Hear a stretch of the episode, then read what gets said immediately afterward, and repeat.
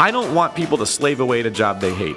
However, if you don't build that work ethic at the job that you hate, you're probably not going to have it when you go get your perfect job. Mm-hmm. When you quit that job to go be an entrepreneur and you don't have the muscles that are built that you needed from working very hard, you're going to fail at that too. Welcome to A Better Life with Brandon Turner. That is me, where world class guests share their wisdom on building a better life. Join me as we explore the habits, the actions, and the beliefs that have guided their journey with the aim of helping you apply those lessons to your own. We set our sights on a better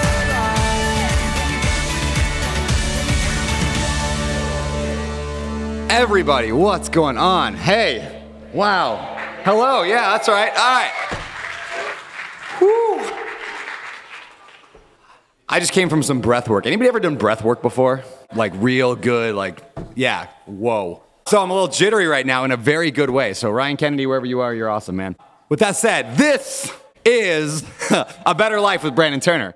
We're actually doing a live podcast recording right now, and we're going to talk about the real story of real estate. So, we're going to talk about all the ways that it's hard and all the ways that it sucks and all the ways that it's difficult, but all the ways that it's amazing and how you can use it to build financial independence and freedom and all that good stuff. So this is my good friend David Greene. Anybody heard of him?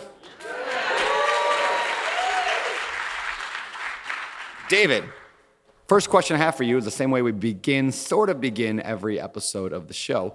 We donate all the profits from every all the all the ad revenue from I say profits every time, but it's really ad revenue. All the ad revenue from every episode toward a charity or a cause or a mission of the guest's choosing. Mm. So to throw it at you, what breaks your heart? What should we throw this money toward? That is such a good question and a terrible one to start the podcast off with, because I would need some more time to think about that. All right, you think about that for a little bit, and then I'm gonna come back to you because normally I prep guests ahead of time, but I did not prep you on that one. Yeah, and normally that's not a problem, but the best charity, you don't want to get that one wrong. that's pretty big. Does this remind you of the last time that we recorded in the Sea Shed?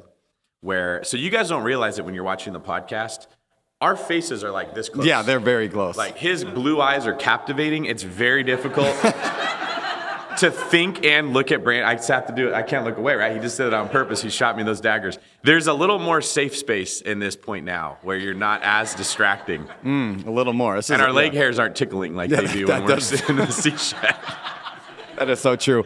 Uh, all right, man. Well, why don't we why don't we kick things off with a little bit of uh, I know you, David Greene, as a very successful real estate investor. You are the pioneer in a lot of ways and the proponent of long distance real estate investing and BRRRR investing. You have been the, shouting those things from the rooftop for years. You've written a lot of books. Uh, they sell very well. You are a real estate agent that is one of the top agents in the entire country. You are a good jujitsu roller. Is that a word?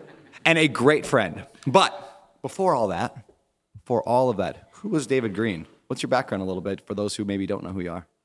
That's a great question. Yeah, you take us back somewhere. You should be a podcast host. I should be You're a podcast host. I started off life in a challenging circumstance. I mean, like my needs were met, but family life was rough. I struggled with confidence quite a bit most things that I saw other people doing, I had a belief that I wasn't good enough to do them, whatever it was. It was I thought that was a normal way of living, and then as I got older, I realized not everyone has those same thoughts. So you would see people doing jujitsu and think that's fun. My first thought was, I could never do that. I am not good enough to do that. I don't deserve to do something that cool. And so I would just avoid going to do that. And that sort of became a habit. Graduating college, I felt God putting it on my heart very strong that I needed to get in law enforcement. I had never had a desire to do law enforcement before. It was cool like everyone else does, but it just, I was sort of in the service industry. I worked in restaurants and I was pretty good at saving money. It got so powerful that I had no choice but to do it. It was like a compulsion. I remember like sitting in the shower. Have you ever done that where you sit down in the shower and have like the deepest, someone said, yeah, they, it's like deep thoughts mode, right? Like you got something really big going on in your life and just thinking, I'm going to do this and I don't care if it kills me. I have to move forward with what that is. And I now know looking back, that was God's spirit putting me in a situation where I would develop the confidence that I had been lacking. Like he was sort of stepping in this role to play a father that my own dad hadn't played very well. And it changed who, how I saw myself and who I ended up becoming. You get put in these situations with tension, with resistance, with difficulty. that you have no choice but you either die or you rise to the occasion to solve what's going on. And as a man, at least, I don't know what it's like to go through life as a woman, but I don't know if it's the same thing. The experience that you have is so different when you like yourself, when you respect yourself versus when you're living underneath the umbrella of those thoughts I was describing. So there was sort of David pre law enforcement and then David post law enforcement that did a lot for my ability to recognize like when life challenges me i have what it takes to step up. I can do it. Whereas before it was an automatic oh this is getting hard. It's just not for me. Let somebody else go do it. And then i just stumbled into real estate investing. I bought my first house from a, a buddy who was going to lose he was moving out of the state to go to bible college and he was going to lose his earnest money. And I stepped in to buy it to save him and thought maybe someday I'll live in it. I was rented out in the meantime. This was 2009, not a bad time to get into investing and made every mistake you could possibly make. Hired a property manager who was terrible, but way better at it than me, and realized, like, oh, that's what I was doing wrong. You just got to get somebody else who's good at it. Bought a house every year after that, slowly started to identify as a person who's a real estate investor, totally by accident, had no purpose for ending up there. And then I started getting a lot of attention for owning rental properties I started buying out of state. The whole thing kind of steamrolled. And then one day at a GoBundance event, Andrew Cushman and I were talking to Hal Elrod, who had just been on the BiggerPockets podcast, which we loved. And I remember saying to Andrew, How the hell is Hal Elrod on that show and we're not? He knows nothing about real estate. and he's right there. And that led to us talking to Hal and Hal sending an email to you and Josh and saying, Hey, I think you guys should get on the show. And four days later, Hillary had emailed me back and she's like, We want you on in three days. And I started Googling how to be good at a podcast because I had no idea how to speak or how to talk. And then I remember the very first time that you were there, you were eating a bowl of soup. And you started it by saying, I'm just eating a bowl of soup. And I was like, I know, man, it's Zoom. I can see what you're doing. and that's how our relationship started. Oh, yeah, that was magic. All right, so a couple of things I want I want to pull. If you're through. wondering, Brandon told me that was one of the best shows that we've ever done, just like he tells everybody. I tell else. every guest. And At I the end, you're, they're always like super happy, and I'm like, "That was the best show." No, I don't do that. That was a great show, except for you making fun of me for the entire episode. Does anybody remember the episode where David was on the very first time? Anybody happen to remember what he was making fun of me for? Good, not the soup. Good guess, but it was not the soup. Nobody s- listened to that one, episode 169, huh? They just don't remember. It wasn't that big of a deal. That's good. All right, let's move on. We're gonna. So Brandon quoted himself during the show. I did not quote myself. I simply said something. Yeah, I don't think I said someone wise once said. I think I said one of my favorite quotes is, and then I said something His that I had said.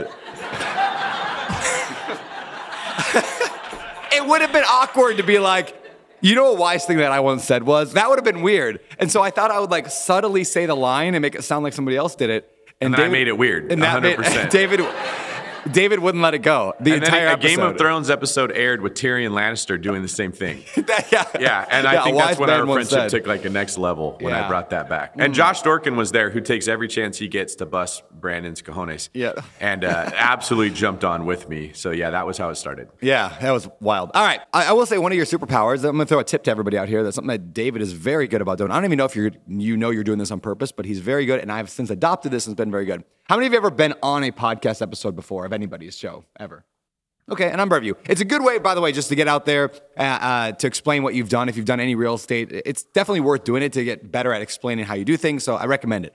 But here's the, the magic of what David does. Every time you're on a podcast, at the end of it, you're an hour, hour and a half in, you feel really good about that person. You feel like you're best friends. And so then, David, you always say at the very end, Hey, can I grab your cell phone number? And then you send them a, a text or something, Hey, I'm going to shoot you a text later with XYZ. And then you do, you send them a text later. So what you did with me at the very end, you just go, Hey, can I get your cell? I want to send you something you, we were talking about. So I gave you my cell phone number. Cause again, like we're best friends at that point, an hour and a half into a conversation. And then that was, uh, you started just sending me like stupid, like Yeah. stepbrother memes, Memes. and like gifts. Gifts. And like once a month or so for the next like six months, you just send me some stupid thing. And I didn't even know who, like, I was like, I think this guy was on the podcast. I don't really remember who he was. I think it was that hop guy. And you just kept like this regular every week, two, three, four week follow up with me. And then at one point, you're like, hey, you should join GoBundance. And I'd heard about that. And so I'm like, ah, I don't know anybody there. You're like, oh, I'll be there. You know, and so we ended up hanging out at the GoBundance thing. It's just such a cool networking tip in terms of like, he wasn't asking for anything. He wasn't trying to do anything. He was just building a friendship. in a very non-weird, awkward way. And I've seen you now do that like a lot since, and I've uh, adopted as, yeah, get people's cell phone numbers and just follow up, not weirdly, just send stepbrother quotes, and you'll be fine. Mm-hmm. That's Who all you gotta doesn't? I mean, if they don't like a stepbrother meme, then it's, not someone you want as your friend. It's like a, it's a litmus test. do. Did we just become best friends? yep. so Very much, nice. So much room for activities. All right, so let's talk about real estate investing right now. It is not 2009 anymore. It is not 2010, 11, 12 when things were easy and anybody who bought anything like, you know, put a blindfold on, throw a rock, Yeah. hit a great deal. Does it work anymore? Big question. It doesn't work the way it used to work. Mm. I'll say. Now, of course, there's always an exception. There will be somebody who raises their hand and says, "I found a deal that works according to the 2012 rules." That always will be the case. But generally speaking, is anybody in here having a hard time finding properties that cash flow positively when you buy them? Oh, there's four of you. The rest of you are finding cash flow properties everywhere. this Left is so right. indicative of the fact that no one wants to admit how hard it is and how bad they feel because they can't get this done. There's a lot of reasons why that may be, and we can talk about that. But I feel like one of the big problems is we set a standard and expectation of what was normal that started in 2010, which was probably the best time to buy real estate in my lifetime or even before my lifetime that I'm aware of. And we thought that was normal. And then because we're human beings, we found negative things to look at. Oh, it's only a 25% cash on cash return, but there's no value add here. Like real estate investing so hard, you have to deal with angry tenants. And like, we found the reasons to poo poo it.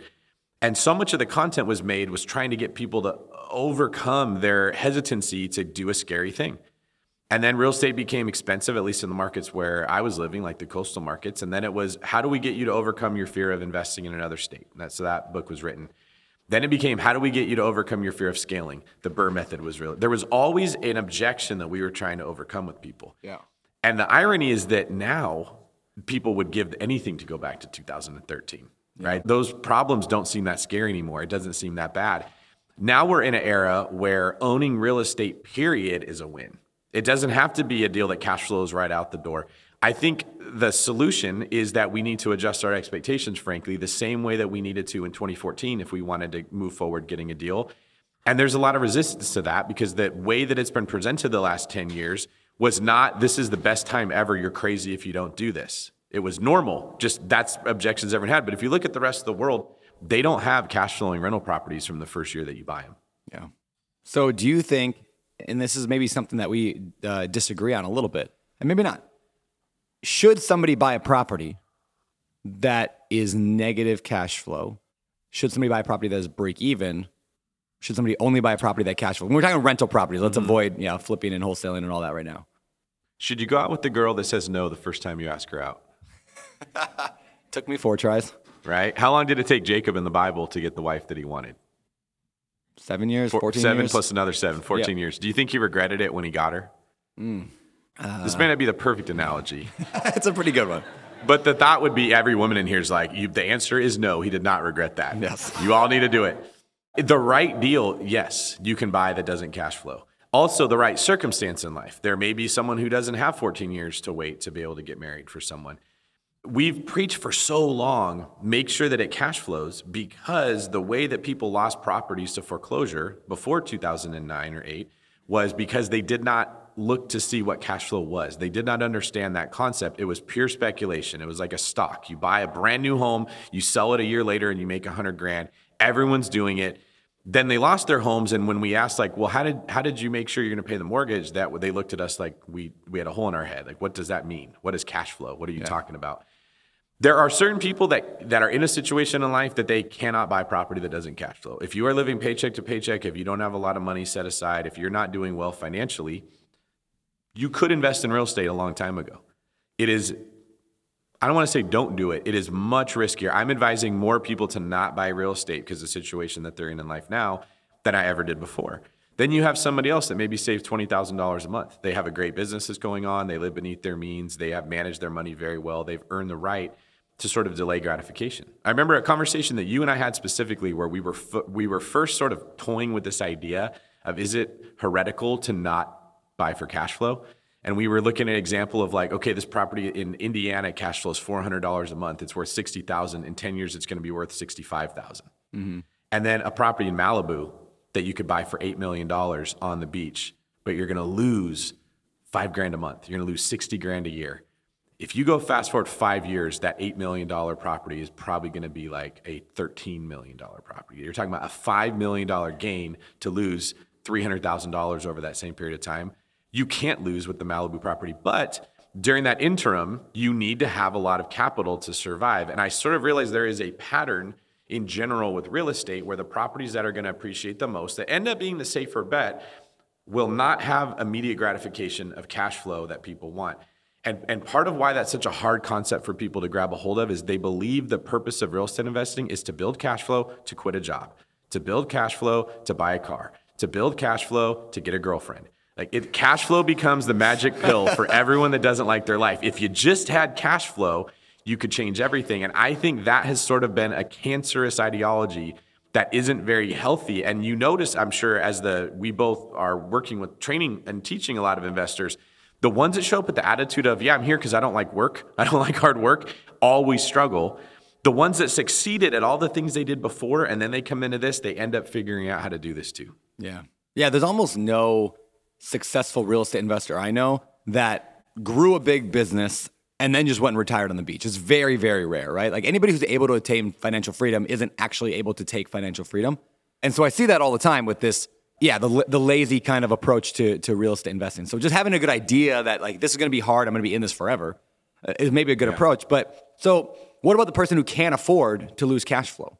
They, they can't afford to lose that cash flow. Let's say they have the right mindset. Hey, I'm in this for a long time, but I only make 65 grand a year at my job. I'm a fireman. I'm a teacher. I'm a, you know, whatever. Should they just not do real estate? We all have something that we can give up of value. The obvious thing we look to is money, because money is the easiest valuable thing to shift from one person to another. That this is another topic. That's my opinion why taxes are so popular, because it's very easy for me to take money from someone else and give it to these people, right? and if you could just convince yourself that it's not fair that they have it and these people should, you can do it. There's a lot of things in life that would follow the same logic, but we don't do it because it's hard to do. Like for instance, is it fair that some people get to be skinny and other people are fat? wouldn't it be fair that we have to take fat from fat people and liposuction it out and stick it on the skinny people to like create equality in this entire thing? Well, we don't do that because it's very difficult to do, but that logic works the same. When you're in a position that you don't have money and you can't give up money to get into real estate, you still have comfort. Mm. You can give up comfort. You still have time. You can give up time. You can give up immediate gratification. This comes up so much with someone who's bad with their money and they don't have enough to buy real estate. I only have $4,000. What can I do with $4,000? Then I ask the question, well, why do you only have $4,000? And the conversation slowly dies. Okay? they're working a job they're very comfortable working that does not require very much of them. They are not willing to give up the comfort zone of, well, I work at an Amazon warehouse and I make $15 an hour and my rent's $2,500 a month. So I can't really save money and I'll say, Well, have you thought about asking for a promotion? I hate that place. I don't want to be like my boss. Okay, have you thought about looking for another job? Well, I got this car payment. I have all this debt. I really can't. It turns into this there's an excuse they can't leave, right? Well, have you thought about getting rid of your apartment and moving in with someone else and paying them to rent a room from them? I really like my space. I need peace. You know, I, I'm a person who really is in tune with my environment, so I can't do that. Or, you know, they want $1,000 for a room. Well, have you thought about offering to clean their house, do their laundry, cook their food, go shopping for them, and then you can live for free? Man, I just, I, I really want to live life on my terms. I'm like, but you just told me you only have $4,000. You haven't earned the right to live life on your terms, right? You can always give up comfort. And I think comfort is incredibly expensive. And everyone just got uncomfortable when I said that because all these ideas popped in our head of things that we are doing that are costing us the future that we want to have. And then it, it reveals a condition of your heart. That the difference, the very first blog post I ever wrote for BiggerPockets was about the difference between wanting something and liking something. If you ask everyone in this room, do you want a million dollars? Who here would say, no, I don't want that? Right? But then if you said, what are you doing to get a million dollars? Very few of the people in here would be taking the steps that millionaires take. Mm. So the truth is, they don't want a million dollars. Do you want to look like The Rock? Yes. You do, right? would you want to actually go do Who here would actually want to go work out with The Rock at trying to keep his pace and eat his diet? Few of you. Who's, wa- who's waking up at 4.30 and pushing themselves so they throw up in the weight room and then being told that you actually had more to give? That was kind of pathetic. You, we don't want to look like The Rock. If I want to look like The Rock, I would. I promise you, I'd be doing what The Rock is doing. It's a price I'm not willing to pay. Yeah. And I'm just honest with myself. What I, I would like to look like The Rock. Yeah. Okay. If the workout fairy came and touched me with the head or the money fairy said, I bestow a million dollars on you, I would take it. But if I wanted it, I'd be doing things, right? So the truth is, when you get into this financial independence, financial freedom, wealth building journey, it reveals the condition that your heart's already in. And that is a very unpopular way of looking at this. What is more popular is for someone to tell you it's unfair, the chips are stacked against you, other people have wealth. If you had only been born into a different situation, you could do the same thing, which is hilarious because we live in a country where it is literally easier to make money than anywhere in the world at the easiest time. There's people making six figures on YouTube showing people how to put on makeup. Yeah. Like, put yourself in, in, Argentina right now or Venezuela and tell me it, that's hard to become a millionaire, someone like that. We come up with reasons to justify not doing what it would take to be good. Not just like with working out, you can't deny it. With money, there you can make excuses for why it doesn't happen. So I'll wrap that up by saying if you are not giving up comfort and you're not financially successful, you don't want it. You would just like it. Mm. Yeah. So it's a question of do yeah, do your actions align with your vision? Right? Like is you say you want this thing, if right. you're not aligning there, you got a problem. It's one thing we do in the tribe. A lot of you have done it. The tra- kind of the training we've done, which is this idea of what's your identity for your life? Like, who do you want to be when you when you grow up? Right? Like, this is my identity. I want to be a millionaire that's financially free. Great. Well, what does that person do? And then you define those actions, and yeah. then you track those actions, and then at the end of the week, you're like, well, I didn't do any of them. Like, so you don't want it. Yes, yeah, so you don't want it. That's exactly it. Like, you're not going to get it, and, and it reveals a hard truth. And I would actually guess a lot of people will end up leaving the Better Life tribe. They'll end up leaving the habit of tracking your habits. They'll end up leaving all that because it reveals the truth, and people don't like to see yes. the truth, right? Nobody, I, I, I say this, a wise man once said, no one wants to be a villain in their own story. Uh, and profound. It, but it's it's it's it's true, and the guy was really smart who said that. It's like there's. Have you ever seen that? Right, like everybody always wants to find a way to make sure that they are the hero of their story and not the villain of their story. No matter what it is, right? A couple breaks up. It's always the other person's yes. fault, right? You're overweight. It's always the other, not you. You're, you look good. You're, you're like, it's always the other person's fault, right? We don't like to take that accountability, uh, which again is why having accountability uh, and having the right kind of accountability is so mm-hmm. important. Like if you came to me and you're like, and, and, and you're saying, hey, oh man, I'm really struggling with this thing. I can't find this. I'm not going to be like, yeah, you're right, man. It's tough. I'm going to be like, well, why not? Like, what are you doing to do it? Like, I'm going to hold you to it just the same way that you're going to hold me. It's actually one reason that David and I become such good friends is because we don't let our BS grow. Like, we call each other out on it. Like, I don't think that's really the case here. What's going on? Yeah. And yeah, if you don't have that in your life, get that in your life. Uh, it's and know powerful. what and know what healthy accountability looks like. Okay, healthy accountability is not the person that walks around pointing the finger at everyone and saying, "You're making excuses. Suck it up, Buttercup." right? No offense, Stay Alex hard. Felice. That's like, yeah, yeah that's his favorite thing to say. There's an example in the Bible of Jesus criticizing the Pharisees, right? And he's saying, You're judging everybody else for not following all these rules. And he did not criticize them for the judgment. That's how everyone thinks is like, if you tell someone that they're wrong, you're bad, judging is wrong. He said, You criticize them, but you don't lift even a finger to help them.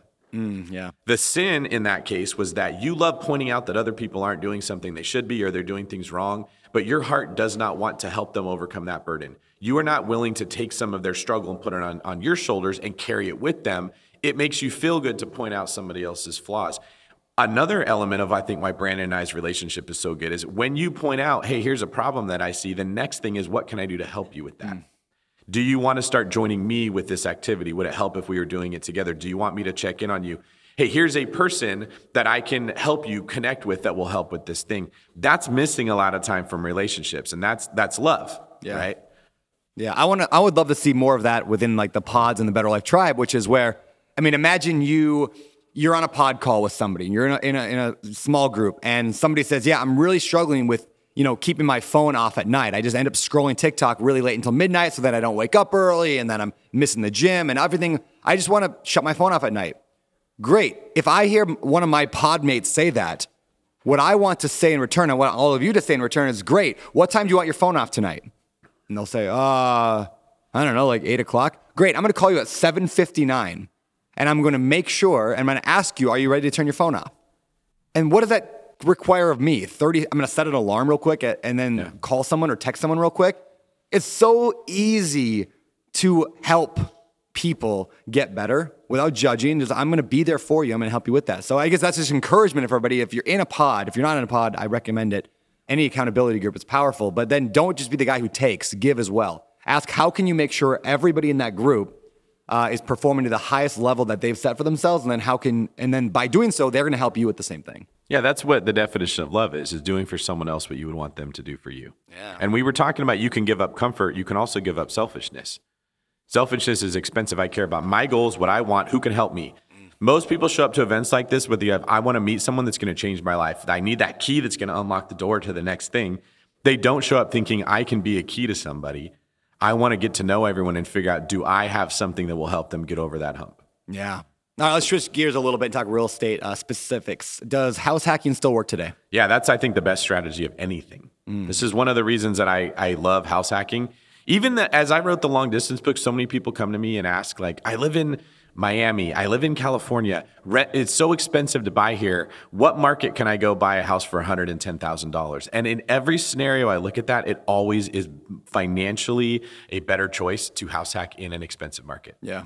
Uh, you know, I would love to tell this quick story of, I mean, many of you have probably heard it, but if not, this is such a demonstration of that. So I come to Hawaii uh, five years ago, and I really, I would love to live in Hawaii. So we're looking on Oahu for three months, couldn't find a place.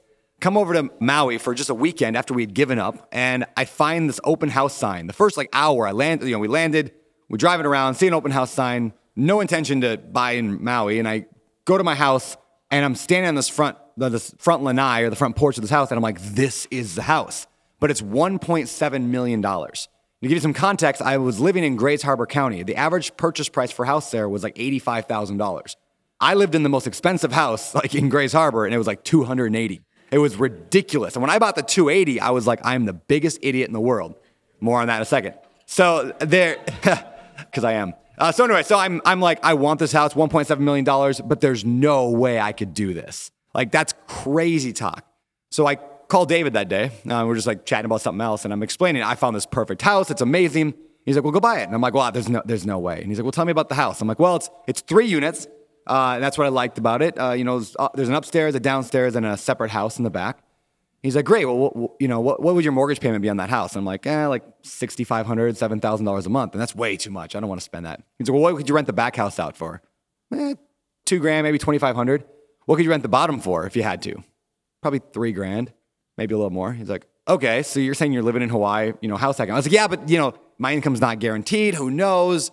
A lot could go wrong. He's like, okay, so you rent the top out. What could you rent that for? And I was like, I don't know, like four grand. He's like, okay, so let, let me get this straight, Brandon. Four, three, and let's call it two, right? So we're at nine. Is that nine? I don't do math.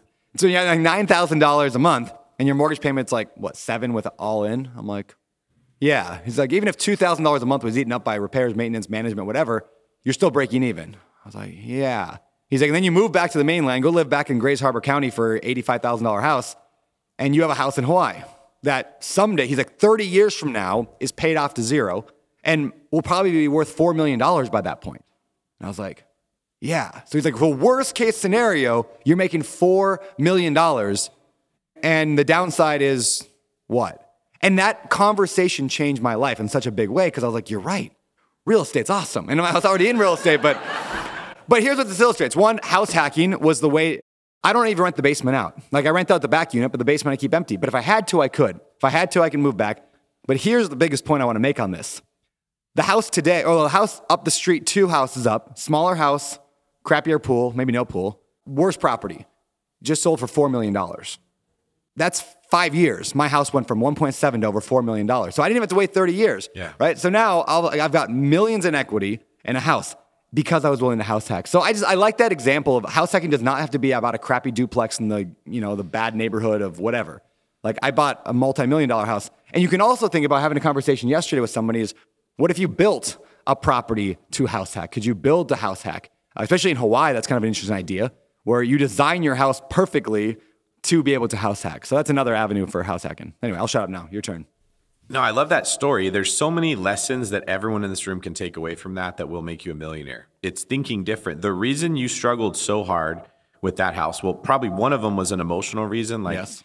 I'd be a douchebag to buy a 1.7. Yeah, I don't deserve a 1.7 million dollar house. so Huge. Brandon had this thing going on where in that conversation I could tell right away he feels like he it would be morally wrong to buy a house that expensive, but at the same time Heather loved it and he was torn up inside because he so badly wanted Heather to be happy. And I'm watching this like internal struggle between like making my wife happy is the most important thing in the world, but does this make me a terrible human? And could I ever tell them that I ever bought a house that's over a million dollars?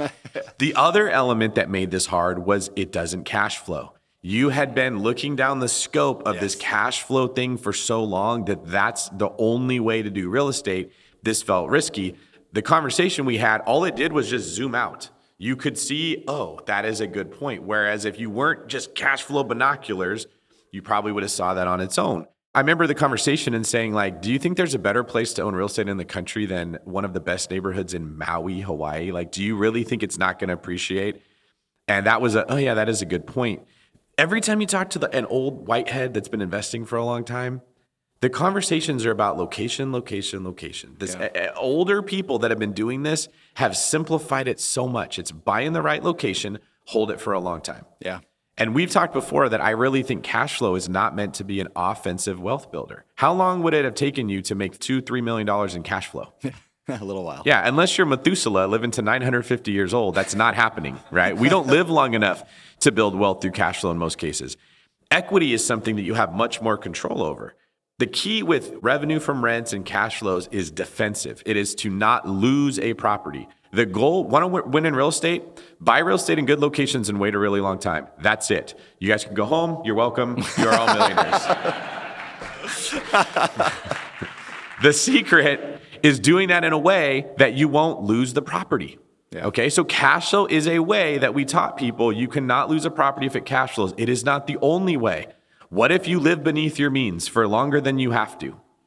What if you don't go get the BMW as soon as you start making more money? You don't go buy a vacation home that's a terrible deal as soon as you make a little bit of money. You just keep living beneath your means. What if every day you go to work and say, I want to work a little bit harder than I did yesterday? What if you looked at your coworkers like competition that are all trying to beat you and work harder than you, and your goal was to be the hardest worker in the room every single time? Do we have control over that? Yeah, how many people are passionate about waking up and going to work and outperforming all of their competition?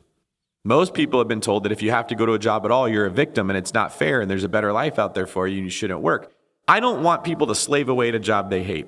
However, if you don't build that work ethic at the job that you hate, you're probably not going to have it when you go get your perfect job. when you quit that job to go be an entrepreneur and you don't have the muscles that are built that you needed from working very hard, you're going to fail at that too.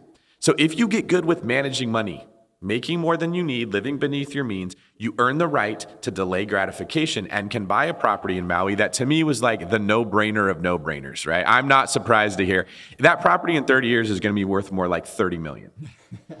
Can you explain your logic on that real quick? Because you, you said something the other day that was just kind of blew my mind in a little bit about how 30 years ago, Yes. right? And then looking forward. This is years. everybody that heard Brandon's deal, okay? Every one of you thought, I wish I could go back five years and buy one of those. He, it must have been nice to be Brandon Turner, okay? but at the time, Brandon was not thinking, must be nice to be me. He was like, this is the dumbest financial decision I've ever made. I'm just doing pure luxury. But how many people thought I'm going to go buy some Maui real estate right now? So five years later, that's me. The smart ones thought that. Everybody else was like, well, the ship has sailed. It would have been nice to go back, right? Like, we've been doing this since 2009. It would have been nice to go back. Meanwhile, the government's just printing money like Lil Wayne at a strip club. It's like, and we, we know factually that this is going to continue. but it's scary, and so we don't move forward. Uh, The example I gave to Brandon is looking backwards can bring clarity into this. Think about what your parents paid for their house 30 years ago. Jay, do you mind me asking Austin, Texas, what was the average house worth 30 years ago? What do you think? $100,000. That same house, what's it probably worth today? Same house, 100 to what? A million and a half. Okay. When they were buying the house for $100,000, they were thinking it's not worth more than 96. I can't believe I'm overpaying for this thing. Everyone was thinking that, right? Do you think a person paying $100,000, that triple digits, like that's incredible, could have ever imagined the house was worth over a million? That would have been like flying cars in space level thought. And then we are who now looking at a house 1.5 are like, yeah, that's expensive. I really I shouldn't be worth more than 1.35, but you know, tough market. 30 years from now, with as much money as our country's printing, 100 to 1.5, 1.5 should now be 15 million, and it's going to be more than that. That is so hard for us to believe that could happen. But logically speaking, looking backwards, It already has happened. it has happened. And we printed a lot less money than we did this time. That's the Yeah. point. We printed way more money. It's silly to think that's not going to happen. And at the same time, I don't want to go too far off this road, but if you don't invest your money, it's being significantly reduced in value because we printed so much. The stakes are much higher to put your money in real estate in markets that it's going to grow. I don't want to be the guy that everyone says David Greene doesn't believe in cash flow. Please don't hear me saying that. It's just been abused. It's been treated like the only reason you should buy real estate. But the people that have done well in real estate, you guys hear the Barbara Corcoran episode we just did? Who was shocked here to hear a brilliant businesswoman say, I overpay all the time, I don't care? That was literally her strategy. I buy in the up and coming markets. I don't really care what it's worth. I buy it, I hold it, I refinance as much money as I can, and I just go buy, I overpay for another property in a great location. When that tide rises, it just takes all the real estate up. And I think we've overcomplicated in many situations a bunch of details with real estate because it's fun to make things complicated. It helps justify inaction. It helps you feel better about the fact that you're not moving forward. But then the people that are really good at real estate don't, they don't do that at all. Yeah, it's it's a fascinating thing to look at. Yeah, the future, what it could be. Now, that said, if you can't afford to make the mortgage payment, we don't want anybody going bankrupt here. So David's not saying, I'm not saying, yeah, just buy a bad deal, whatever. It'll make itself, you know, it'll overpay for anything. It'll work itself out. You still have to find a way to make that thing make money. Now, I will make also, or at least, I mean, I'm not saying it's different for each person, right? If you make a million dollars a year, it's different than you make sixty thousand a year. Uh, but I would want to at least know it's going to break even on like pure cash flow, unless you have a lot of money that you can uh, just lose money. Now that said, I look at this different in terms of residential versus commercial as well, because as you've said before, residential real estate was not designed for cash flow. It wasn't designed as an No investment. idea you listen to me this much. I, I feel do, really good right now. I have said that before. Yeah, because I just rip I just rip it off and then I say it was me. So uh, residential real estate was not designed to be a, an investment. producing, yes. But commercial real estate, an apartment complex, was built to produce a return for an investor. Yes. So now it doesn't always. Just because it's commercial real estate does not mean that it's making you an- a return. But that's the point of commercial real estate. Right. So, and we're also like commercial real estate investors who are experienced are also way better at actually predicting returns Yes. than the person who's buying a house because they don't know what they're doing and they don't have the experience. So if you really want the cash flow, my encouragement is okay, great. Get into the cash flow game then, which is Commercial, commercial, yes. multifamily, commercial, that kind of stuff. So That's a great point. Yeah. And you and then you know this is true if you just take a minute to think about the way that commercial properties are valued, it's based on the NOI. yes. And then the cap rate, which confuses everybody. We we had a hey Maria, we were doing a, a Spartan League uh, call, and I was explaining what cap rate was to everybody. And the easiest way to, to look at that complicated concept is it's a measurement of the demand for that asset class in an area. The lower the cap rate is, the more people want to own that. And those are the two levers that move commercial real estate is what's your net operating income, the profitability of the property, and what is the demand for properties in that area, the cap rate. And if you understand those, you can find income producing properties. But the appraisal is based off of how much money it makes. You know what we base the appraisals of of residential real estate? What the morons next door paid for their house who know nothing about real estate. Yep. It's the silliest way of it's not based on what it would cost to build another house. It's not based on like what the materials are worth today. It's not based on an algorithm of supply and demand and wages in the area. It's literally, well, Tom and Mary paid 400,000 for theirs and I don't want to pay more than that. Or I feel okay paying this because that's what they paid for theirs. It's silly how we use a, the comparable approach with residential real estate, but that's because that was not built to make money. The people that are buying it don't understand finances. It was literally built to make you feel better emotionally about spending money on a house because someone else had already spent the same thing. Which is funny that we're like that, right? Like when you think about what you're paying for a car, it's Yeah. well, how much does other people pay for that car? Yeah. This is, you know, the other reason why I, you know, why in the multifamily space, the commercial space, the self storage space, why I'm excited about all those right now. And I'm not super worried. Yeah, is a recession coming? What do you, how many of you guys think a recession, like a, something bad is coming up ahead? Not a lot of you. Wow. Okay. So let me think something might bad might happen. It might. I definitely think we might see something bad. All right. 30 years from now, is real estate worth more or less in Austin than it is today?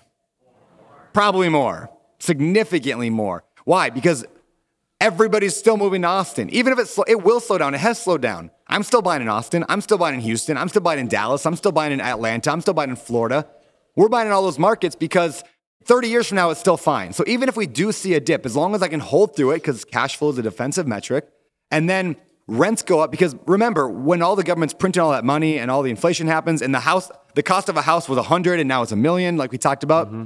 Rent was 10,000, I mean, $10 and now it's $100. So rents are also going up, right? This is common sense, but I think we all need a reminder that rent today at $1,000 in Austin will be $10,000 a month in Austin 30 years from now. Maybe 20,000 a month, maybe 30,000 a month.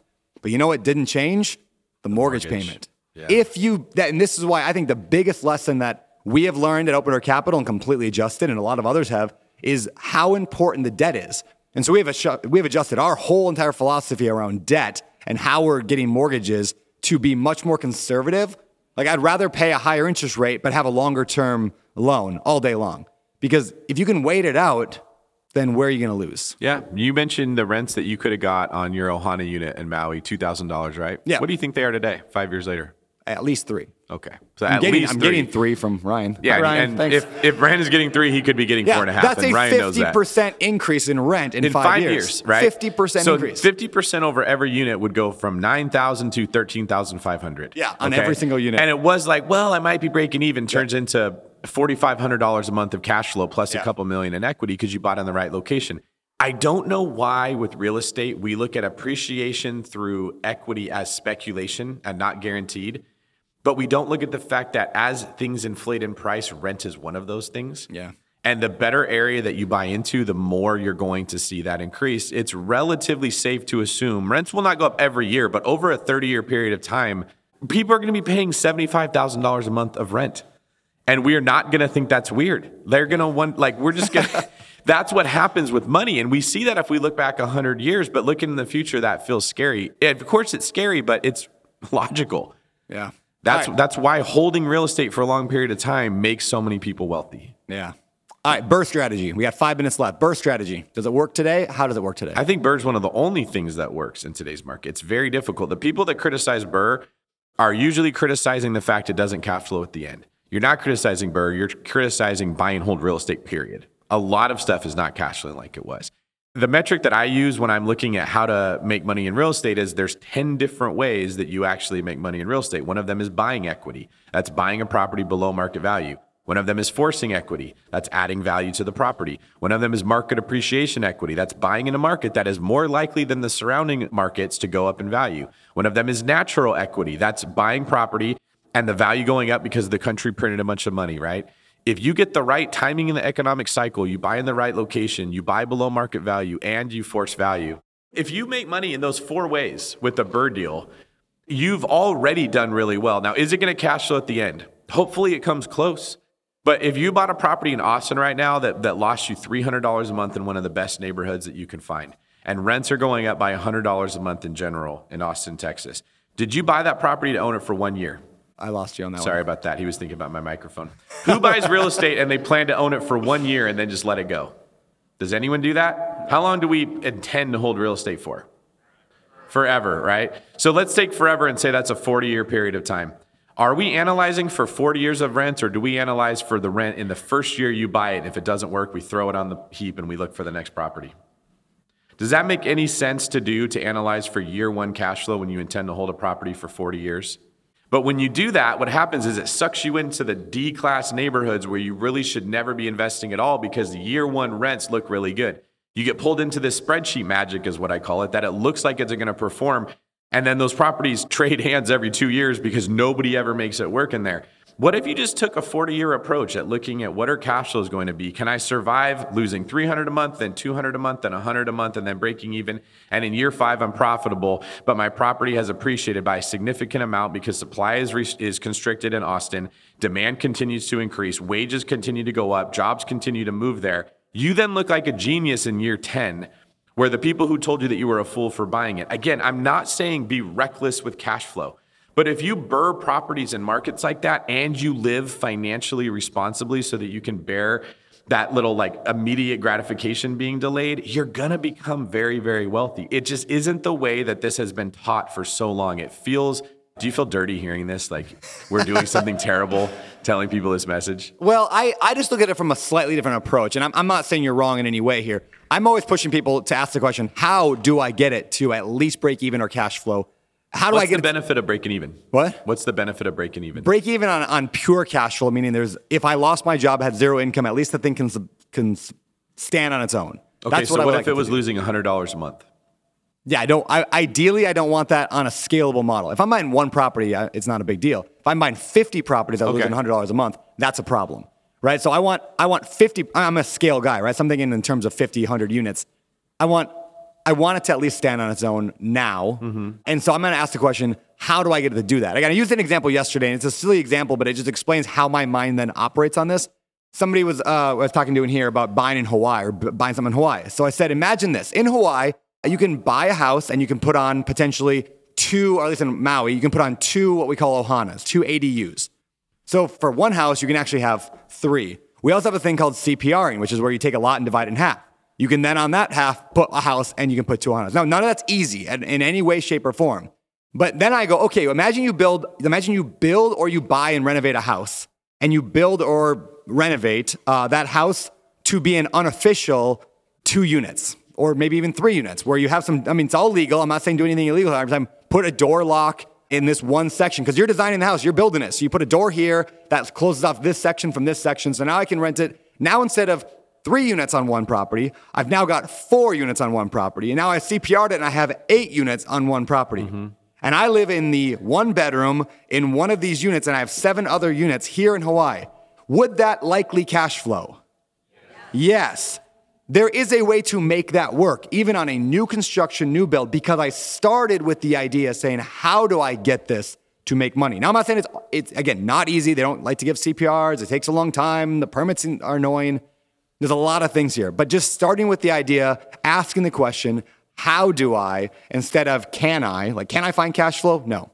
How do you find cash flow? That's a great question. So if you, I guess on the small scale, I would, I would love to encourage people that way, but thoughts? So I like if you're saying it, you want it to break even, that puts pressure on you to do what you're describing. Yeah. To be less comfortable, to Yep. do more work, to figure Yes. out how to maximize the highest and best. And that means you might have to manage the property yourself potentially on an Airbnb. It might mean you have to do some, yeah, you might have to even paint the unit and do all your own drywall. I don't know, like, Yeah. But I like thinking how if you can't afford to just buy and wait, like, Yeah. which is what you're saying. That's the only way I'm seeing people make money in today's market is they have to be creative like that. Yeah. You have to understand the fundamentals of real estate. You have to look at a floor plan and be like, I doesn't need this much space in this area. I could put up a wall and I could make a separate unit over here.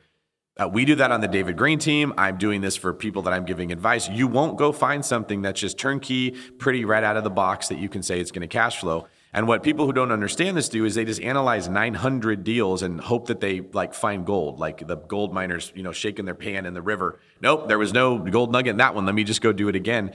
It's an inefficient way of your time. You're better off to look exactly like what Brandon said and try to find those properties. For the person who's who are saying if it doesn't cash flow, don't buy it at all. My thought would be if you're spending $3,000 a month, $2,500 a month on rent, you're already losing money. If you buy a property that you lose $1,000 a month, but it's saving you $2,000 a month in rent, it's like cash flowing $1,000 a month. That's to go back to house hacking. This is why it is so powerful to house hack because if you're spending money on your rent, you are throwing away money already. And often, like what you dub the sneaky rental tactic, when you do exactly what you said, you buy the property, you turn it into more units, you live in one of them, you sacrifice your comfort, you get it in good real estate.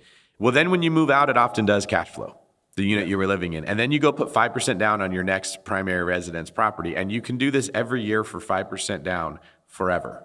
That's really all that you guys need to do. You want another way you want to be millionaires? House hack a house every year. Do what Brandon said. Only buy properties with enough square footage that you can turn them into several units. Manage them yourself. Give up the comfort to do that. At the end of 15 years, you'll have 15 properties in some of the best neighborhoods you never could have bought in. You will have never paid rent the entire time. You'll be a multimillionaire because you were less comfortable. All right, man. Let's shift slightly uh, gears here. I think we got three minutes and 22 seconds left. So, what opportunities do you see in uh, the future, in meaning like macro scale? Like, what's going to work in the future that you think, uh, real estate wise? I'm more worried about like I have a, an outlook that's almost bleak. I think we've been thinking offensively for the last 10 years because you could make so much money just buying real estate and inflation carrying it up. I don't know. I just want to come out and say I don't have a crystal ball. I don't know any of this. I could very well be wrong. My gut tells me, looking at this data, there is nowhere to put money that isn't real estate that keeps ahead of inflation. Can anyone in here go buy bonds and beat inflation right now? We saw what happened with the banks that isn't that crazy that banks went out of business because they bought too many bonds? Mm-hmm. It's like your kid got sick because they ate too much broccoli. the safest move you could possibly make ended up being risky because we raised interest rates so much to try to fight inflation. Can can you go buy mutual funds and beat beat inflation? And I don't mean the CPI. I mean like we printed 80% of our money supply over a two and a half year period from 2020 to 2022. It's all of the investment options for the most part, except for a handful of stocks, if you're maybe really good or you get lucky, are gone other than real estate. Real estate's the only place to put your money. And then when you work in the tax advantages, the equity growth, the way that you can add value, you can force it. If you're good at investing in real estate, that's the only place to put money, period, that can beat inflation. So there's so many people that are competing with us for these assets. And if we walk in with this attitude, like I need a 10% cash on cash return from year one or I'm not going to buy it, that's fine. Blackstone will buy it and they're happy to break even. We were making fun of them 10 years ago buying houses at auctions and overpaying. Uh-huh. How many people didn't want to buy a house in 2014 because it was appraised at 400 and you had it under contract at 410 and you walked away and said, I'm not dumb. I'm not going to overpay. A lot. You just walked away from hundreds of thousands of dollars over your ego, oftentimes, right? I'm more worried about if you don't get real estate now, you may never get it. There may come a point where only wealthy people own real estate, and we get to a situation where what you own is what you're going to have, and the work you did in the past is what you have going forward, and there's not opportunities everywhere like there are now. I recognize that's bleak. I hope that's not the case. I'm not advocating for that. It looks to me like we've made so much money. The money needs a home. Is it hard raising money in the last 10 years? It hasn't been. No, it's been the easiest thing ever because there's so much of it that it has to find a place to go. Real estate and tech tech companies were the place it was all going. Angel investors have sort of stopped moving in the tech space as much as they were, and guess where that money goes? It goes into real estate. How much did Blackstone just raise? 40 billion, 45 billion, something, along those lines. A lot. Yeah, and more people are going to be copying what they're doing, and now they're moving into the single family space. I'm more worried that we're going to be pushed out of the world that we're in than we're going to have a big crash and there's going to be tons of free properties and it's going to be a free for all. It's hard for me to see that happening again. Yeah, same. All right, so this episode of A Better Life, Brandon Turner, is actually going to be uh, a two-parter. So the first part was here live. Uh, we're going to transition now, for those listening on the podcast, over to a recording that we're going to do in the Sea Shed later this week. So, and we'll do the rest of the questions there. So, in the meantime, uh, let's get back to the conference. So, David, thank you for uh, joining me today. Thank you guys. Can we give it up for Brandon putting this together? Give it up for David.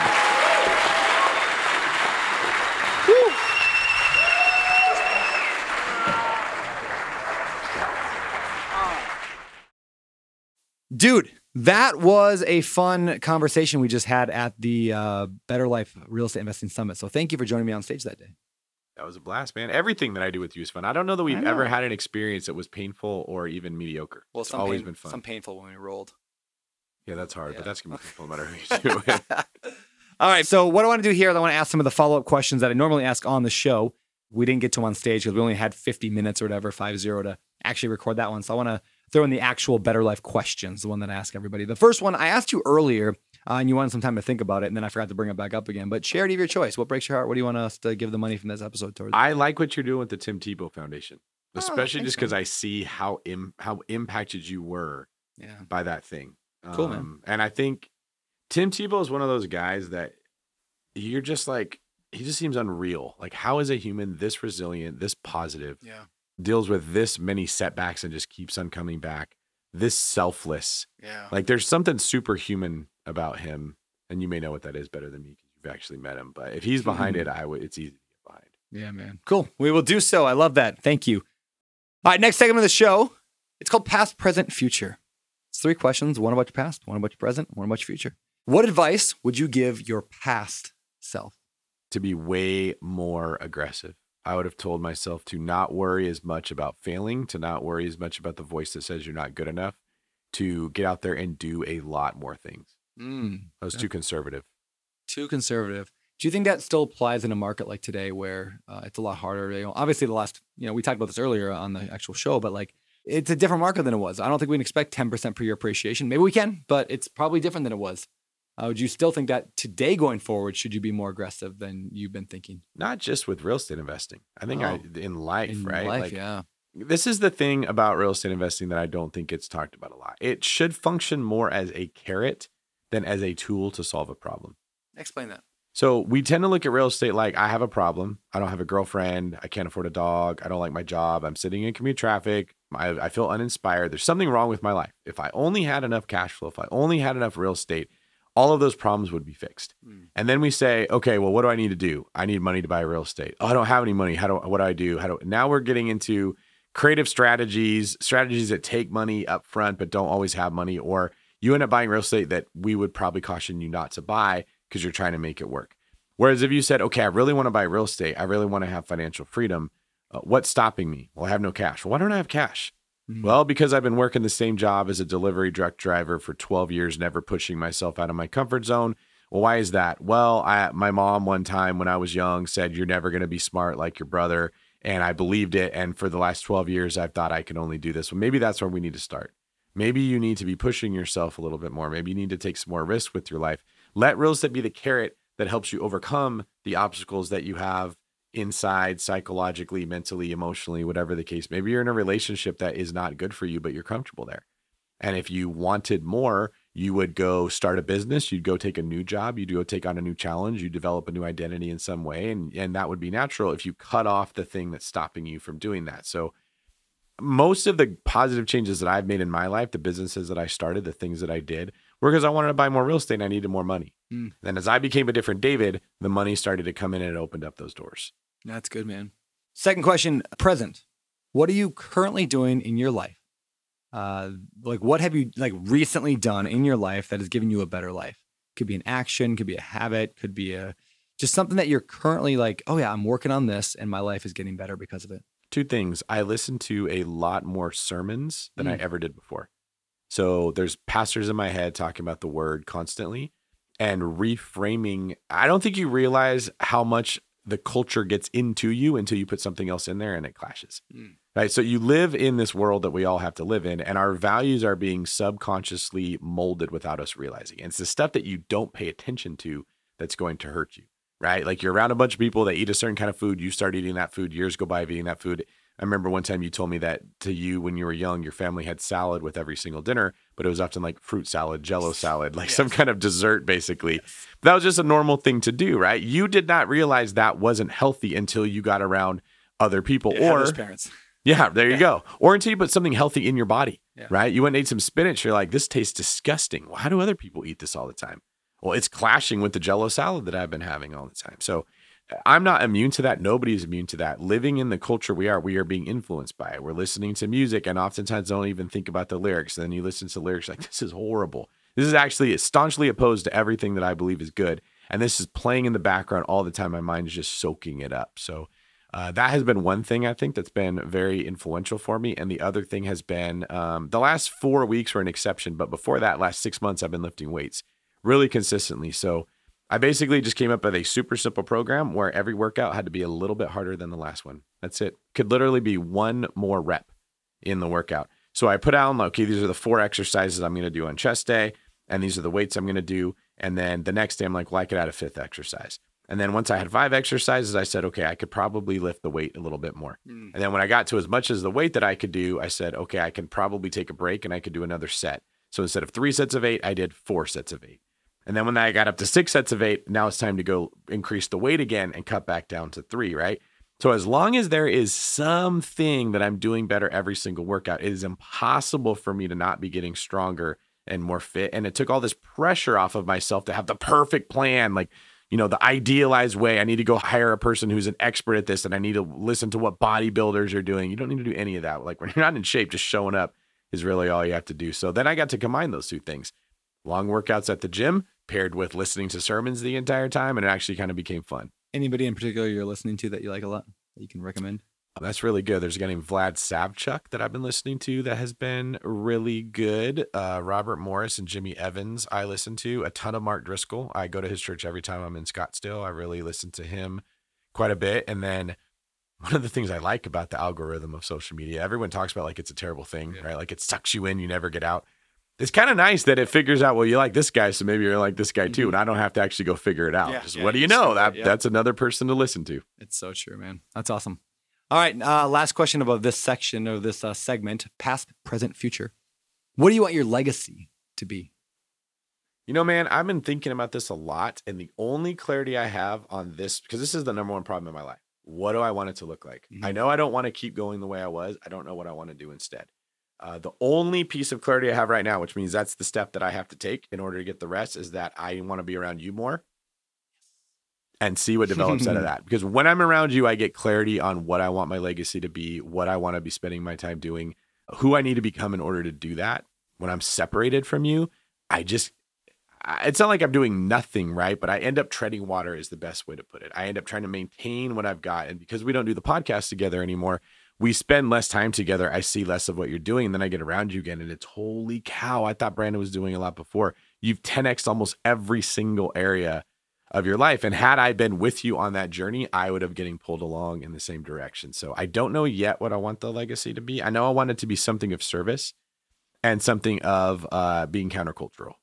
I think I think that the values that we operate by are much more influential than we realize. And one of the one of the I don't know if the gifts I have, one of the passions I have, that's a better way to put it, is to staunchly call out some of the things that people get caught up in the current of and they just go along with it. And it's not till you put your foot down and you say, I'm not going along with the current that you feel the current.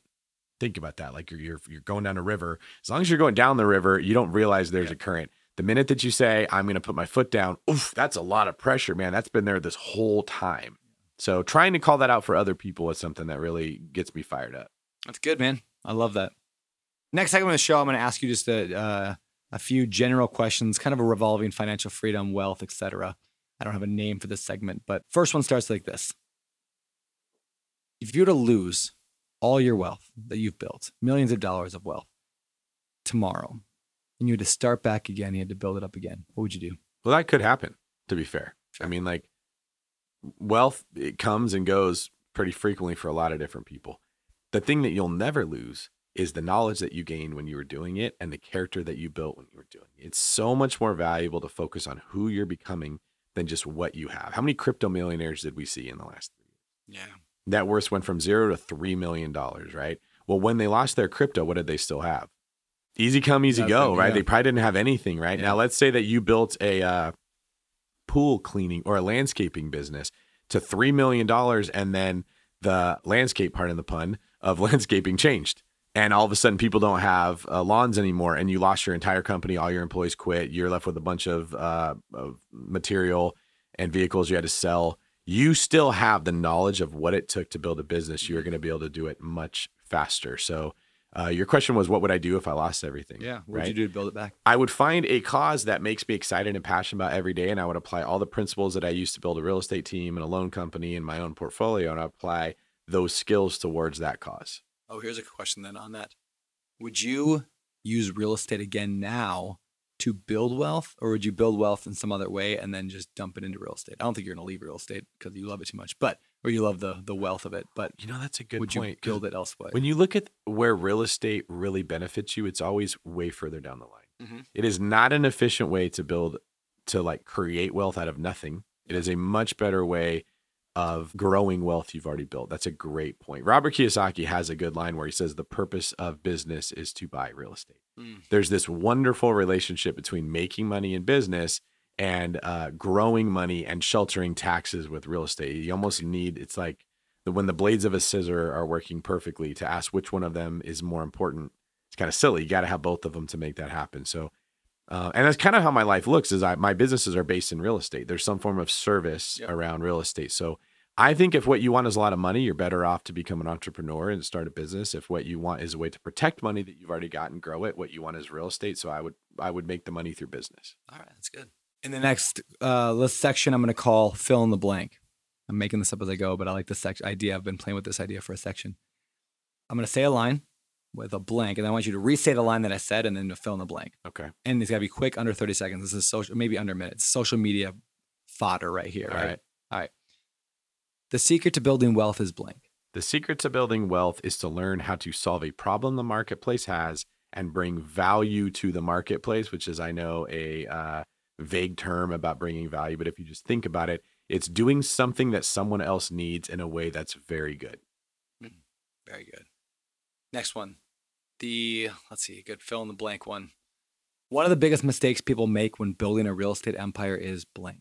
And then One of the biggest mistakes people make when building a real estate empire is failing to account for how delayed gratification is so important. We're only focusing on one of the 10 ways that real estate makes money.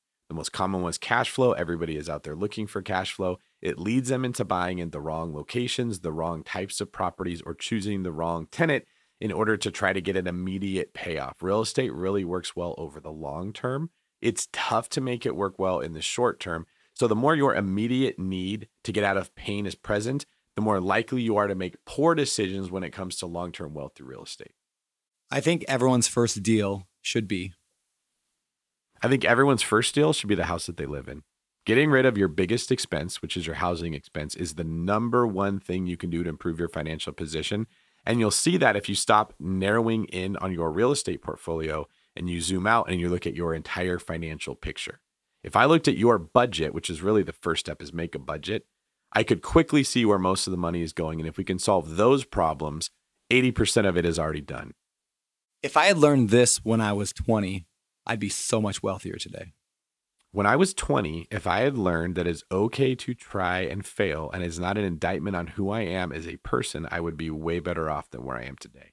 I was so measured, so calculated, and so risk averse. Really, it was rejection averse, if I'm being honest about it, that I missed out on opportunities that other people took advantage of that I would have been way more suited to do well in.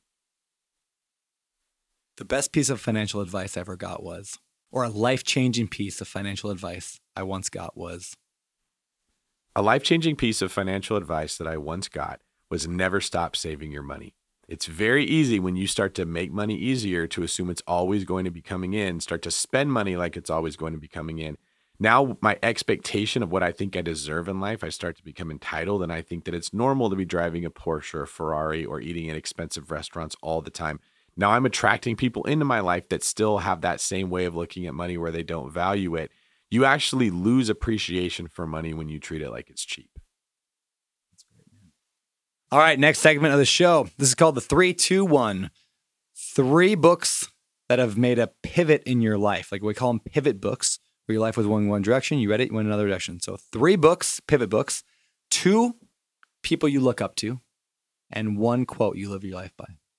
Three books Extreme Ownership by Jocko Willink, Pitch Anything by Oren Klaff, and So Good They Can't Ignore You by Cal Newport absolutely impacted my life significantly, which doesn't happen all the time. Two people I look up to, you would definitely be one of them. I am continually amazed at how you keep growing but don't get a bigger ego. I haven't figured out how you're doing that, but that's definitely commendable. And Patrick Bet-David, I look up to him a lot. He's doing something similar to you in that he's building an ecosystem where other people can come in and they really emphasize free speech. So he's okay. He can talk to people he doesn't agree with. He can think that they're a complete moron and he will still have a conversation with them. I really value when someone is secure enough to listen to an opinion that's not theirs and then use superior debate skills to show the holes in that argument rather than just shouting them down or never Yeah. letting them speak at all. There's too much of that that's going on. Yeah, that's really good, man. And what was the one? One quote that you uh, live your life by. And one quote I live my life by comes from Dominic Toretto from from the Fast and the Furious. I live my life one quarter mile at a time. Explain that. It's actually a very cheesy line. Dominic Toretto is just basically talking about how he's very focused on only one thing, which is winning races. His whole identity is built around winning races. And so uh, he looks at the obstacle that's right in front of him and not everything else. With like quarter mile is like a race that they do, right? And I've uh, learned that Navy SEALs, and they're talking about how they got through BUD/S camp, which is one of the most difficult thing any human being can ever do, is you can't think about this as a two week course or a four week course. What you have to say is in the next 45 minutes, in the next hour and a half, I have to get through that. And when I do, they have to let me eat or they have to let me rest. There will come a break from this, and I just got to get to that. And then you get there and you rest as much as you can. And then you put your focus on the next little, well, it's not a little obstacle to them, but it is compared to a four week period of time. Okay, I have to go swimming for the next hour and a half. It's going to suck, but they got to feed me when I'm done. They got to let me rest when I'm done. I just got to get through the swimming. so many things become daunting when we try to look too far into the future and anticipate what's going to come instead of just the challenge that's in front of me right now. Yeah, there's that that metaphor that I've been using about carrying rocks from one side of the field to the other. Yeah. If you got to carry 20 rocks that each weigh 20 pounds, that's 400 combined pounds, and it feels like a lot. It feels really heavy. But if you just focus on one rock at a time, it's only 20 pounds each That's time. it. Just move the 20 pounds, move the 20 pounds, move. Just keep walking around. That's literally how I saved Yeah. the money to get in real estate investing. Yeah. I focused every week I had to put $500 in the bank. that was it. That's it. Working in restaurants, if I only have $400, I got to pick up two shifts this weekend that I wasn't going to work to get to 500. And if I have $600, that's great, but next week I still got to make 500 and every week I just put $500 in the bank. After 4 years of college, that was $100,000 that I had saved up. That was a down payment on my first 3 rental properties. Those things ended up becoming worth more than a million dollars and I was sort of off to the races of real estate investing. I love it, man. Well, last question: Where can people find out more about you, connect with you, learn about you, hear your stuff, all that good? Find me at davidgreene24.com. Let me know what you think about the new website and then follow me on Instagram, on Facebook. You can find me everywhere at davidgreene24. I love it, man. Thank you for being on the show. This has been A Better Life with Brandon Turner. I'm your host, Brandon Turner, signing off. And that is the show. Thank you, everyone, for tuning in to another episode of A Better Life with Brandon Turner. I hope you enjoyed the insights and the wisdom uh, brought to you today on the show. If you found value in this episode, please consider leaving us a rating and a review on your favorite podcast platform. Uh, your feedback actually does help us improve the show. We look at the feedback, I look at the feedback, and we can reach more people with our message of living a better life.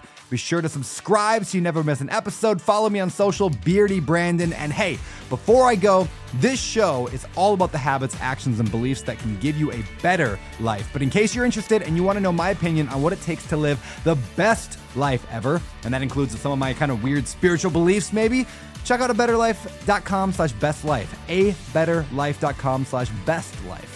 Thank you again for listening, and I will see you next time on A Better Life with Brandon Turner.